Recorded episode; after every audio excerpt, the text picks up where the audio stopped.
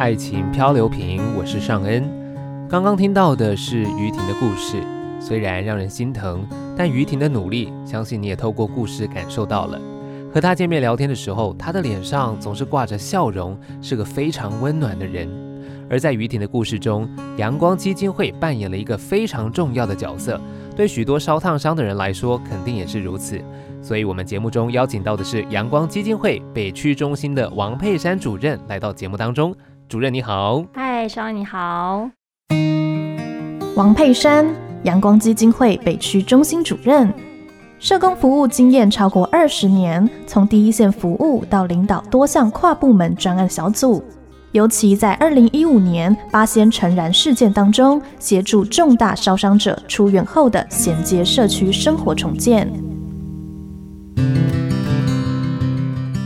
主任，我们想要先知道一下，就是阳光基金会成立至今呢、啊，是帮助过多少的这个烧烫伤或者是颜面损伤的伤友呢？嗯，我们其实今年成立已经满四十年了。嗯，好，那这四十年来，我们服务超过两万一千位以上的伤友。好，那这里面呃有烧伤的朋友，有其他颜面损伤的朋友，那当然也有呃口腔癌的病人。嗯，对。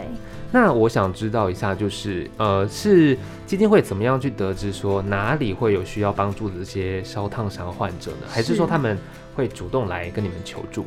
呃，其实我们在呃这些服务对象的来源呢、啊，有蛮多是来自医院的医生、好护、嗯、理人员或各管师，嗯，他们因着认识阳光的服务或者信任我们的服务，所以在病人第一时间入院去治疗去。去呃照顾的时候，他就会通知转介给我们。哦、oh.，那其实我们也很特别，是还有另外很大比例的部分是来自病友他们之间互相的介绍。嗯嗯，嗯。因为可能呃有烧伤病人他呃受伤之后接受过阳光的服务。对。那在这个服务过程，他觉得哎这个单位是真的可以帮助他的。嗯。他们在回诊的时候遇到其他的病友，他也会介绍他来找我们。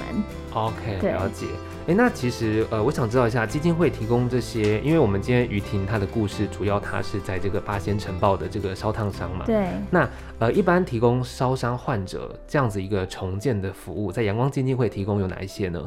呃，我们针对伤友这样受伤之后的重建，大概会有几个面向，嗯、一个是他呃出了院之后生理的部分，好，哦、我们有。呃，物理治疗师有职能治疗师，嗯，所以呃，出了院之后，他呃需要烧伤复健一个比较密集的一个服务的部分，哦，可以到阳光的一个重建中心里面去，我们有治疗师可以协助他，嗯，那配合医院的医疗计划来做复健的治疗，嗯，对，那这是生理的部分，对，好，那另外大家一定都可以想象得到，就是一个意外突然发生，对，好，那对于烧伤朋友来说，那个。呃，意外的惊吓哈，或是那个整个的创伤之后的反应哈，他心情上面的一个调试跟接纳，好，怎么去面对自己受了伤，长得这么不一样了，嗯，好，那这个不一样的疤痕要跟你一辈子，好，所以那心情上的调整，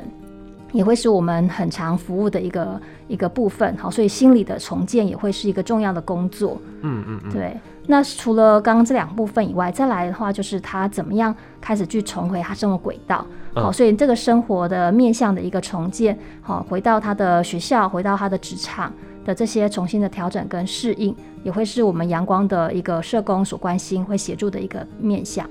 哦，也就是说，其实生理、心理以及刚刚说的回到回归社会的一个状况，也是会有辅导的一个辅助，这样。对。OK，那一般呃这些烧伤患者，就以刚刚这些状况来说，他们就以呃主任您服务过的这些伤友们来说，他们可能最难克服的，大概会是哪一个面向的呢？最难克服哦，嗯，我觉得不同阶段有很多不同要面对的问题，嗯嗯嗯，还比如说他在刚刚开始最。最身体上最不方便的时候，对，好，所以他可能也许前面半年，他除了身体那个不方便那个痛，嗯，好，或者是活动上的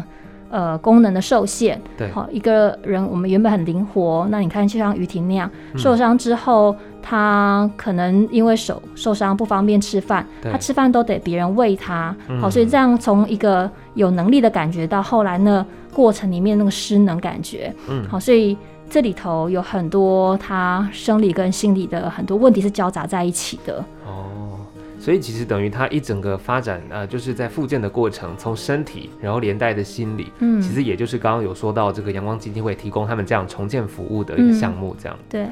除了因为刚刚有讲到烧烫伤之外，其实还有这个颜面损伤的伤友嘛。嗯。呃，我想了解一下颜面损伤，通常大概有一些烧伤的朋友，其实烧到可能脸部的话，是，它也会属于颜面损伤的伤友嘛。那除了烧伤之外，还有没有其他啊、呃，算是颜面损伤？比如说可能，也许小朋友吐唇，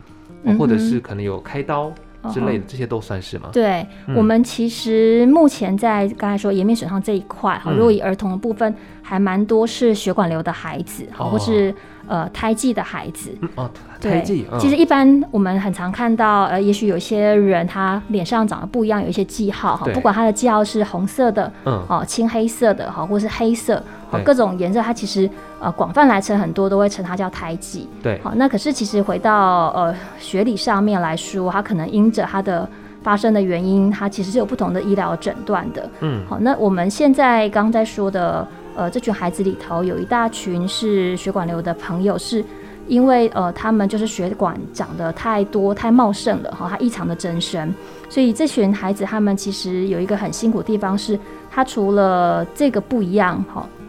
让他可能人际上面别人看他的眼光啊，哈，那适应上他需要辛苦面对以外，他不是只有美丑的问题，还有更多是血管增生的过程里头，对、嗯，他需要不断的去做治疗来控制它的增生，然后，透过抽呃这些治疗来让它的一个呃这个病灶可以比较稳定，嗯，好，那除了这个需要持续治疗的辛苦以外，哈，或者刚才说那外观呢不一样的。的异样眼光以外，嗯、还有一个部分是目前这块的治疗哈，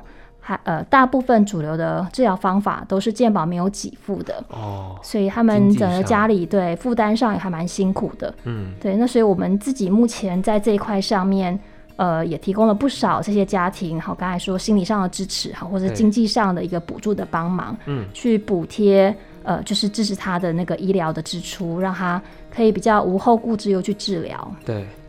哎，那我想问一下主任，就是像这些不管是烧伤的伤友们，或者是这些颜面损伤的这些伤友们，嗯、那他们的故事中，因为刚刚有讲到说是这个颜面上可能会针对大众会给予一些异样的眼光，嗯，那是不是可以透过刚好节目这边，也许跟听众朋友分享说，一般我们在也许面对这样子颜面受损或是烧烫伤的朋友们，我们应该要用怎么样子的方式？因为大家可能一开始接触到会可能有点。不知道应该怎么相处，嗯，那我们应该要怎么样子的心情跟心态去和他们相处？我我我觉得，嗯，很可以想象一般人哈，因为不认识，因着好奇，会想多看两眼的这种好奇的心情，嗯，好，那所以其实我们也回来去跟我们的这些商友好去去聊，去理解他的需要。其实很常听到他们觉得他真的最需要就是一个平常心。嗯哼，那平常心听起来很简单，可是其实我们都知道做起来很难。嗯，好，怎么样叫平常心呢？对他来说。他觉得，哎、欸，你好奇看一眼就好，就不要再转头看第二眼、第三眼。嗯，这是很多商友他觉得他可以接受的一个一个就是不一样中的好一点的对待。嗯、好，或者是其实有时候看到他的不一样，那你的惊讶之后，哎、欸，如果你可以转了，立刻对他点头微笑的一个简单的打招呼，去示意表达你的善意的话，这对我们的很多商友来说，他会觉得，哎、欸，这很温暖，嗯、因为他知道。呃，自己的不一样，其实真的会让别人哎、欸，就是惊讶或好奇。嗯嗯嗯。所以所谓的平常心，我我觉得从我们的商友的分享里头，我觉得先简单一点分享，可以用用这两个方法来告诉大家，嗯，还可以去尝试。那我想问一下主任，就是说，因为当然对于一般，也许我们成人其实是可以理解这样的状况，我们可以控制。但呃，其实有接触到一些朋友，他们分享是像小朋友，嗯，像刚刚讲到有些小朋友，他可能到了学校去，因为孩子他毕竟比较没有我们刚刚讲到的这些可能理解。嗯、那比如说像家长或学校老师，或是一般我们应该怎么样跟孩子去？请他们同理或是说明这些状况，因为有时候他们是无心的，对。对，但是却会给人家很大的伤害。对，嗯，确实，你真的上面讲的很精准哈，就是我们的商友他们都说，最可怕的是孩子的无心言语，就是那个真的很真实，然后也很让人扎心，就是他听了会更不舒服。对，嘿，那那这里头怎么去做到呢？我们自己其实，在刚才说这些的病友的服务以外，其实我们自己也有社教专员哈。那他的任务主要就是会跟各个学校或社区去合作，来到学校去做一些宣导或教育的课程。好，那毕竟孩子就是要要教嘛，哈，所以教育教育就是这样教教着，让他可以可以越来越好。嗯，嘿，那所以我们自己呃，现在每年的这样的一个教育宣导，好，会跟各个学校合作，然后发公文去邀请学校。嗯，那如果学校愿意的话，就是每个学期可以有有至少有一堂课，让我们可以到学校去为孩子去讲这样的一个尊重的一个一个概念，尊重的方法。嗯，那里头。呃，你说尊重这些教育，学老师不会教吗？其实也不是，嗯、而是是我们的那个里头，也许我会呃有更多的故事，好，或是有呃更适合我们呃这个主题的绘本，嗯，嗯，好，那甚至也许有也可以带了更多呃我们商友的一些不一样的照片，好，哦、让他们看了去认识，说，哎，这个不一样哦，原来只是这样而已，嗯，嗯嗯，嘿，这个不一样不会传染，哦、是。就让他们可以有更多认识，因为也许有时候并不是在他们的日常生活中有接触到，嗯，然后如果今天哎一接触到，可能瞬间对他们讲是个很不一样的经验，是，但他们可能那个瞬间的反应，就像刚刚说的，其实很扎心，对，对，要让他们先了解这些状况，这样。嗯、那我还想再问一下主任哦，就是因为这些伤友们刚刚讲到，不管是复健身体的这个。伤痛啊，或者是心理的一个状态。那在比如说身边的亲友们，就以主任你看到这么多的这些故事，嗯、亲友们要如何去提供这一些伤友们的支持呢？嗯哼，嗯，呃，如果以刚才前面这个故事哈，于婷的故事来看的话，当初对于这样的一群在那个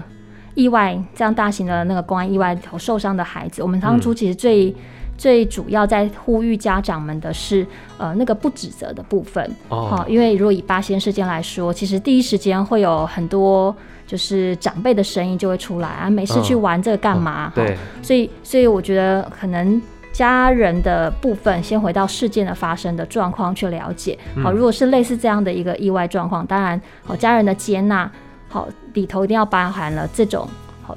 的部分的一个关心，好，那其实我们后来也看到很多商友，他适应的很好，他走的走的很好，能够越来越自在从容的人，嗯、他们后来回来回馈都会说，他其实最大的助力是他家人的支持。对，那所谓的支持，就是除了关心，呃，平常这样的问候协助以外，他觉得很大的部分是去包容体谅他的不方便。Uh huh. 好，那因为在那个过程，他的。那个被被接受哈，就是很多时候因为痛啊、不舒服啊，好，或是就是心情不好嘛，哦对，所以很容易情绪暴躁，很容易发脾气。那可是家人对他这样不离不弃，好，这样的一个接纳他的情绪的这个部分，很多时候后来我们都会听到商友他在表达，那个对他来说是会特别的感恩，然后让他能够更努力前进一步的一个动力。嗯。对，的确，因为刚刚讲到，就是在他的也许附件身体一些不方便，的确到让他的心情上是很容易受到影响的。对，所以其实家人的支持应该真的对他们来讲帮助非常非常的大。嗯、对，没错。那这边也想请这个主任哎跟我们说明一下，因为基金会其实有很多相关的，除了提供服务之外，还有这个社会事业，嗯，比如说像加油站啊，是或是汽车美容，嗯，还有像阳光活力中心。也想要了解一下，主要这一些社会呃社会事业的部分是要提供什么样子的一个协助吗？呃，我们其实呃阳光的呃汽汽汽美就是汽车美容中心，嗯，它在台湾是一个还蛮指标性的一个庇护性的职场，对，好，因为是他早年在台湾，他我们是第一个用这样的一个就业服务，好，用这样的给他。给他鱼吃，好，不如给他一根钓竿的方法，哦、来帮忙这些身心障碍朋友的一个单位。对，好，那所以其实后来，呃，您刚才讲到了，不管是我们的加油站，哈、嗯，或者像现在的活力中心，哦，其实，呃，这里头它最原始的根本的一个一个价值，哈，所在是要帮助身心障碍朋友就业。嗯哼，嘿，那当然，呃，运作了这么多年之后，呃，在这个服务里面，毕竟它也是有对外营业，所以我们后来你看到我们的介绍都会说它叫事业部。对，其实是期待说，哎，在这样帮助身心障碍朋友就业的过程，这个营运的过程，他的收入也可以再回馈，让我们去。再去提供服务给更多人，好，那所以活力中心它就跟前面两个很不一样的是，我们在呃过去这几年老化的一个议题之下，好，我们也做了一些一些研究，然后我们因着阳光，我有刚才说的，我们有生理复健的一个专长，嗯，所以我们从复健师他们的一个呃职能里面去发展，呃，我们后来呃推出就希望能够让。您现在都在推长照嘛，哈，对对，所以活力中心里面，我们的概念是希望。呃，让长长照变短照，也就是我去帮忙、哦、我们这些亚健康的族群，嗯、好，或者是去帮忙这些银发族的朋友，让他有一个好的身体、好的健康。对，他是可以缩短他需要使用长照服务的一个时间的。哦，就是让他不会是需要长期被照顾。对，因为当他身体健康了，他有能力了，他可以自由活动，他就不太需要有这么长卧床时间，有这么长需要被照顾的时间。所以不需要用那么多的长照的服务，哦、所以它里头呃就不再只是为了声音障碍朋友的就业服务而已，而是我们也想要把阳光的这样的一个一个服务理念再去推广，然后去让这个健康的概念可以更被更被认识，这样。嗯嗯嗯嗯，好，那其实基金会有一个算是蛮蛮。著名的一个活动叫脸部平权运动嘛，嗯，哎，那我想要请主任跟大家分享一下这个运动的缘起，还有他希望达成的一个愿景是什么？是，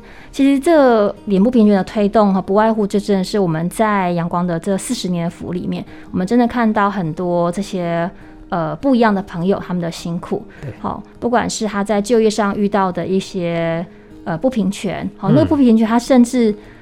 我们很多的朋友，他是连面试机会都没有哦。Oh. 对，他还不是只有就是去工作了，哎，别人觉得不习惯他这么不好看而已。嗯、好，我们之前有过好几个商号，他们就曾经都表达过是，哎，他应征一个工作，然后也都联络好，记好寄寄了资料，然后确认是有这个职缺。可是到了现场面试的时候，哎，对方看他这么不一样，可能、嗯、呃。害怕或什么不知道哈，就是有一些一些机会，就真的直接告诉他说：“哎、欸，我们刚好找到人了。”所以他连谈、连被认识的空间都没有。嗯，嘿，那回到刚才在说脸部平权里面，我们就是因为看到这么多呃不平权的状况，对，我们很希望可以再更多去凸显，就是这个不一样里头的尊重的概念。哎，所以我们后来在民国一百年左右开始去。用这四个字的这个概念开始去推这个服务，嗯，好，那这个服务其实一样，就是像刚才说，我们会呃可能跟社区啊，哈，可能跟学校合作。那所以其实像呃现在还蛮多学校也都还蛮就是有一些这样的概念跟认识。好，那不管他是透过呃生命教育的课程，邀请阳光的商友，邀请阳光的社交专员去演讲，然后让他们更认识。嗯好，或者是他们可能有时候办云游会，办一些活动，对，好，甚至办展览，好，用让学生诶听过演讲之后，他们来写作文，嗯，好，有一个小小的征文比赛，然后甚至有画作比赛，哎，学生透过这个过程，倒不见得只是为了领奖金，而是我我们觉得那里面他会更去思考这四个字的意义，或是他怎么在生活当中去应用，嗯，嘿，所以其实脸部平权的一个推广。对我们来说，我们还蛮期待可以让大家更多的认识，然后一起来加入这个行列。是，好，那我想一般基金会啊，不管是任何的这些呃，不管是社会上面服务，哦，其实都一定会有他碰到的难处。嗯，对。那我想说，这边是不是请主任也跟我们分享一下，其实基金会应该在运作上面碰到一些什么样子的困难吗？嗯、呃，我们呃，我觉得在现在这个。景气不不是这么好的状况下，嗯，呃，我们跟其他社福团体一样，会有一个辛苦的地方是募款上面，嗯、呃，是很需要加把劲。对，好，那那个加把劲，我觉得现在对我们来说也还有一个不容易的地方是，刚刚有前面有提到，我们除了烧伤跟颜面损伤的朋友以外，现在有另外一个很大的族群是口腔癌的病人。嗯，嘿，那这群人要让社会大众。就是抛开那个既有的偏见来认识，或甚至诶、欸、捐一点呃可以有的支持的任何出钱或出力来支持我们，其实是不容易的。嗯，还因为。呃，口腔癌对、嗯、口腔癌的病人，应该也许很多听众朋友一听就第一个想到是啊，这群人对 抽烟，对，那那确实不瞒大家说，他们真的很大比例是来自呃，就是有有抽烟、有吃槟榔经验的朋友。嗯，好，那可是我们如果回到台湾的整个呃那个社会的。呃，职业文化里面来看，哈，什么人会大量的需要吃跟喝？嗯，对，就是用这些东西。好，其实都真的是台湾的劳动阶级的朋友。对，好，他们我们从他们的这些生病的人的一些统计资料里面看到，他其实是跟职业有职业文化有很大的关系的。嗯，好，那前面两名的最主要职业是来自建筑业，哦，然后还有。运输业，嗯哼，好那很多的大货车的司机，好，因为他们是跑、嗯、算钱是跑趟次的，uh, 对，正是用体力在赚钱，嗯，好，所以我们听到很多大哥，好，这些生病的病友，我们都称他叫大哥，嗯、就听到这些人他在说，他们过去真的槟榔对他来说是便宜的提神的东西，好，不像我们这种。坐办公室提神喝咖啡，他们不是用这个的。嗯、好，那槟榔对他来说是便宜的，然后甚至也是他职业文化里面社交的一个东西。嗯、嘿，所以这里头我们后来就是在这些病友的服务里面看到的是，他有他的职业文化。对，好，那是这个职业文化里面呃造成的，就不完全是他个人。嗯个人的选择而已哈，当然他也可以选择了哈，只是你在那个环境、在那个处境里头，还是是不容易的，嗯，所以我们因着就是这样的看见跟这样的相信，好，所以我们那时候开始，呃，开始提供这样的专业人力来服务他们，还，就真的看到很多就是这些劳动阶级的朋友，他们啊，不管是单身哈，或者有没有家庭。就是当这个人生病倒下来，他真的是一个家倒下来的问题，因为他大部分都是家里的经济支柱。嗯哼，对，所以其实对于一般社会大众来说，其实那个偏见，嗯，是需要去被改变的。对，就这一点可能是是需要认识才能够同理跟理解，好，甚至是接纳他的这个这个不一样。嗯嗯嗯，好，那最后我想要请哎主任跟听众朋友分享一下，就是我们一般人。碰到这些商友们，我们可以怎么样子去支持？然后还有一般人，也许对于基金会这边又可以怎么样子的支持呢？嗯哼，嗯，了解。呃，一般人的支持哈，如果对商友的部分，就像刚才前面说的哈，那个所谓平常心，我们我们的点头微笑，然后自在从容的走过去，嗯，对他来说就是一个最简单的支持。那当然，呃，支持商有，呃，其中也许还有一块。呃，我们也很期待是有机会，大家可以更多支持阳光的服务，嗯，好，因为毕竟阳光的服务都来自社会大众的捐款，嗯，嘿，那所以呃，有更多的人认同我们，然后可以支持我们，这也会是我们可以往下服务下去的一个支持的来源，嗯，对，好的，今天非常谢谢王佩珊主任来到节目当中跟我们分享这么多故事，谢谢佩珊主任，谢谢您，谢谢，谢谢大家。谢谢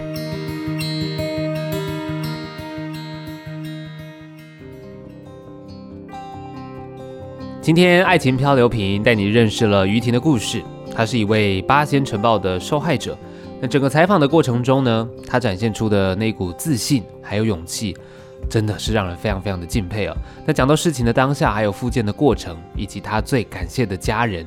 他还是没有让眼泪掉下来。即使我们知道他是多么的努力还有辛苦，他忍受了多少煎熬的日子才挺过来的，但他还是努力忍着眼泪。就是不愿意向命运低头，他的这股精神其实也感染了我们节目团队的所有成员了。那也希望呢，你也透过了他的故事而得到了更多面对人生的力量。而遭遇烧烫伤的伤友们其实还有很多啊。那听完故事之后，我相信你也知道这些朋友呢需要多大的勇敢和勇气来面对人生。那也非常谢谢一直支持着他们、鼓励着他们的家人。还有阳光基金会，当然最重要的还是身为大众的我们哦，要给予他们平等的对待，还有眼光，让他们可以在人生的旅程当中继续的航行下去。爱情漂流瓶，下一次还有精彩的故事要跟你分享，请你持续锁定我们的节目，也帮我们分享出去，让更多人听到精彩的生命故事。下次见喽，拜拜。